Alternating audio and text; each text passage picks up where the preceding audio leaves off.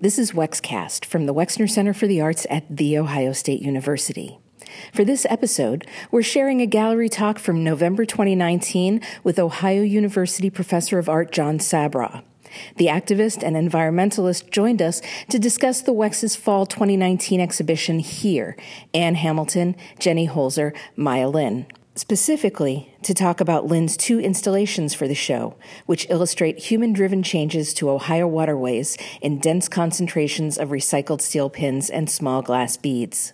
The feats of ingenuity and engineering behind these waterway changes are wondrous, but to Sabraw, they're also emblematic of overconsumption and hubris. Let's listen. Well, thank you for the invitation to talk here today, Alana, um, and thank you for the opportunity to talk about Maya's work in this fantastic space and to contribute to the discourse of this excellent exhibition. I don't know if anybody got to see the conversation over in the Mershon Center with uh, Jenny and uh, Ann and Maya, but it was amazing. It was one of the best things I've seen in a long time. This space um, is a great, awesome, crazy space. And like all the places that we live in now, this was not possible without the use of natural resources of all kinds steel, concrete, glass, you name it, right?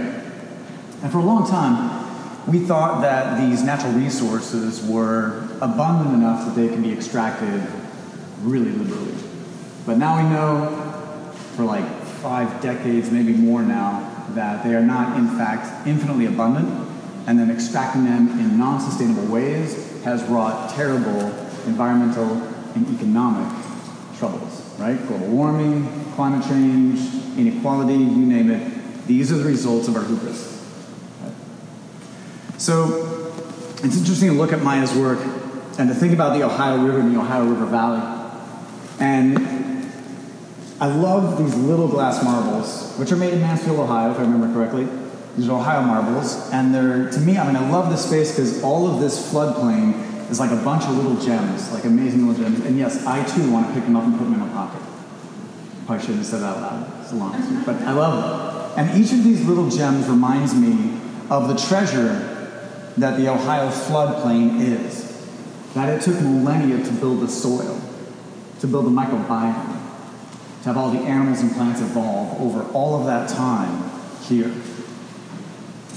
But the issue is that as the river comes down the wall and reverses its course right over here, instead of becoming a positive water flow and comes out into this floodplain area, I know that there is trouble bubbling underneath the surface.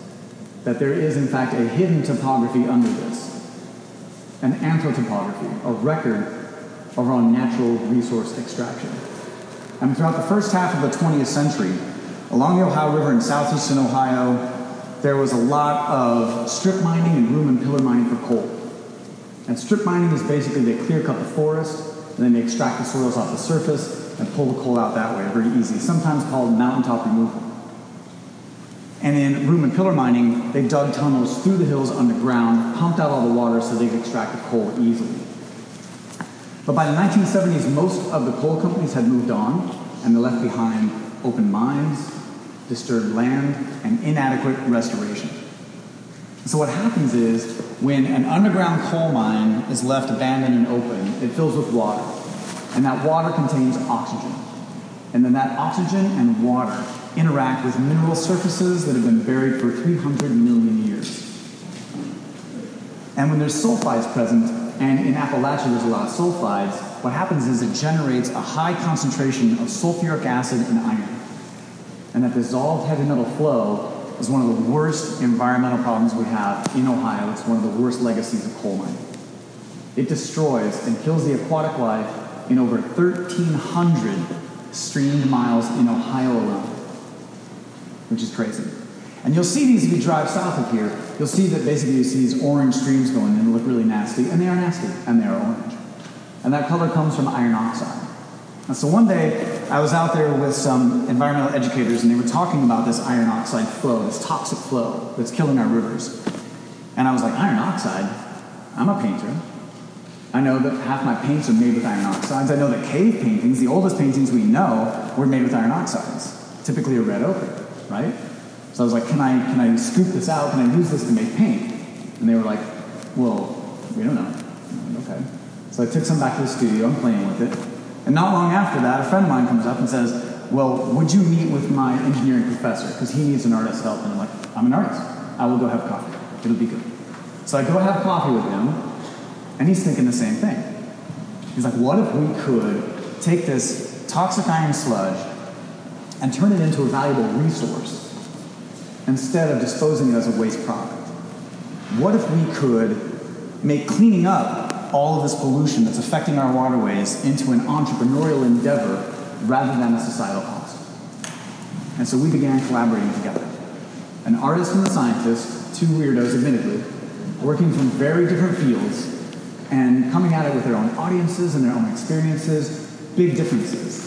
But over the years, my collaborations have taught me that artists and scientists share two things curiosity and failure.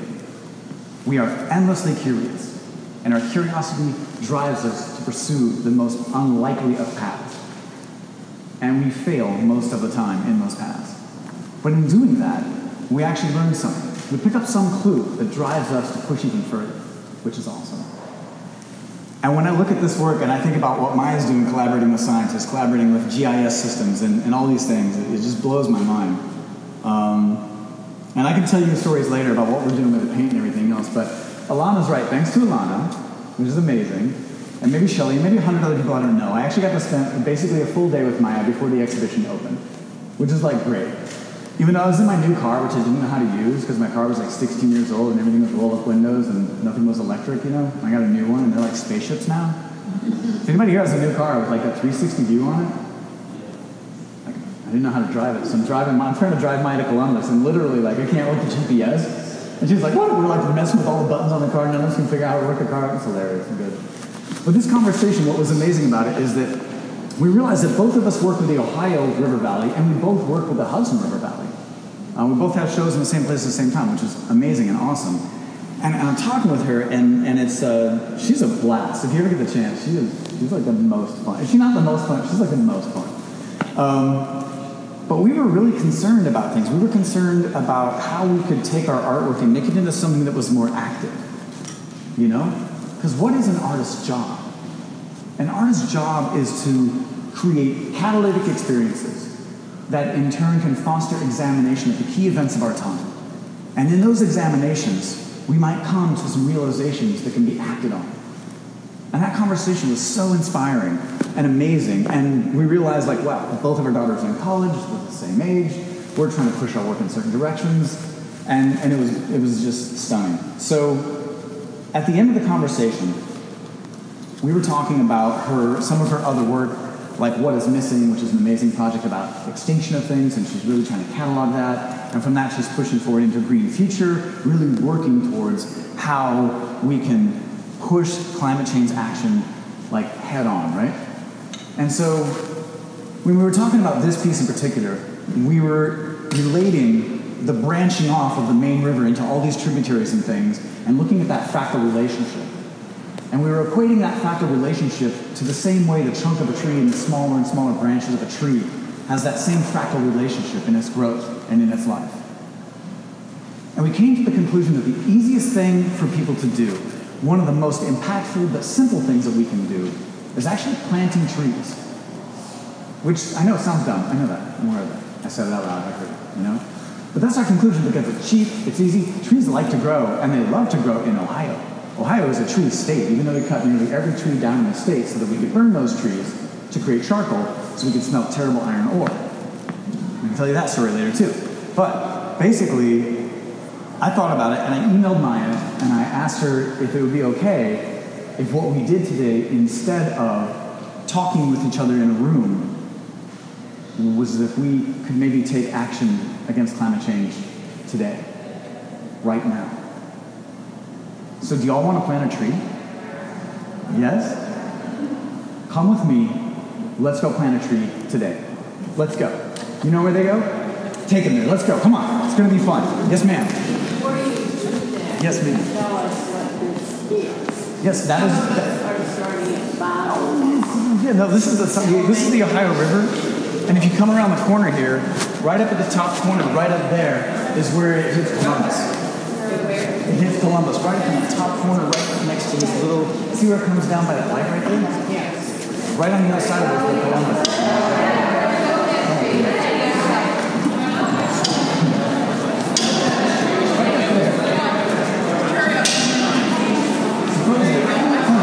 Where the reason that light is on up there is because that's where Columbus is the. Right where the light hits in that corner, Okay. that's where Columbus is. Starts where? I mean, it looked like in several starts. Yeah, it's, it's well, it's a tributary. So basically, like these are the tributaries that feed into it. So that one, that one, and that one, correct. So the Orange River would be, Uh, a Maya question. That's what I would be having a Maya question. because I live on it. Well, you're probably right up there. And then it comes down here to the main branch of the Ohio. And right here, this place, this is where the river flow comes in. Right here, right there. This is a positive river flow.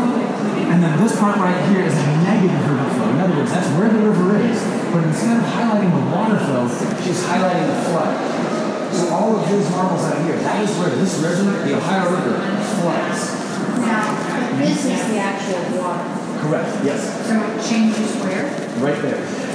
That's where the river comes in, uses the water flow, and then from there, instead of flowing down its normal channel, it's going out into these areas, which is actually flood. Now, where is this? Is this southern Ohio or? Yeah, this goes down to southern Ohio. That's where. Up north, it's not. Up north, it's not as wide. When you get down south and you get where the Ohio hits West Virginia, then it gets wider and wider. And I can't do it, and you can't do it. But mine, when she was here, she loved to step in there and just walk the whole river. Yeah. She was like, she's like, I can do this because I built it. I was like, Oh, okay. Because, all right, I'm, I'm already planting trees. I'm doing backyard wildlife habitat and aiming for a national wildlife. Yeah. And I have a solar panel, so I'm Oh, doing my man, thing. you are. I love it. I'm glad you came today. Is this flood consistent with other floods in Ohio, not being from Ohio? That there's, let's call it small runoff to the north, and mm-hmm. then increases more and more Correct. as it gets up? That's correct. Yeah. And, and this area over here is where it most, is there an area where it's most at risk? Where, where communities are most at risk? Well, actually, in most of these areas, things are risk. And if you look in the last several years, particularly the last 15 years, there's been epic, epic, like 100 year events and, and plus events down in southern Ohio all along. So lots of communities have been affected by it. And I live in Athens right now, Athens, Ohio, mm-hmm. and we've definitely had our we've had our eight highest floods um, in our history in the last 10 years. It's no, there's no. I mean, there's a wonderful statistic for docents to be talking to Yeah. students. with. Started at four o'clock. well, awesome. No, fantastic. That was Ohio University professor John Sabraw discussing the work of Maya Lin in the Wex Fall exhibition here. For in person visitors for the talk, Sabraw also led a short workshop in which all guests left with a small tree for planting. For info on other interactive events and all things Wex, go to wexarts.org. I'm Melissa Starker for the Wexner Center for the Arts. Thanks for listening.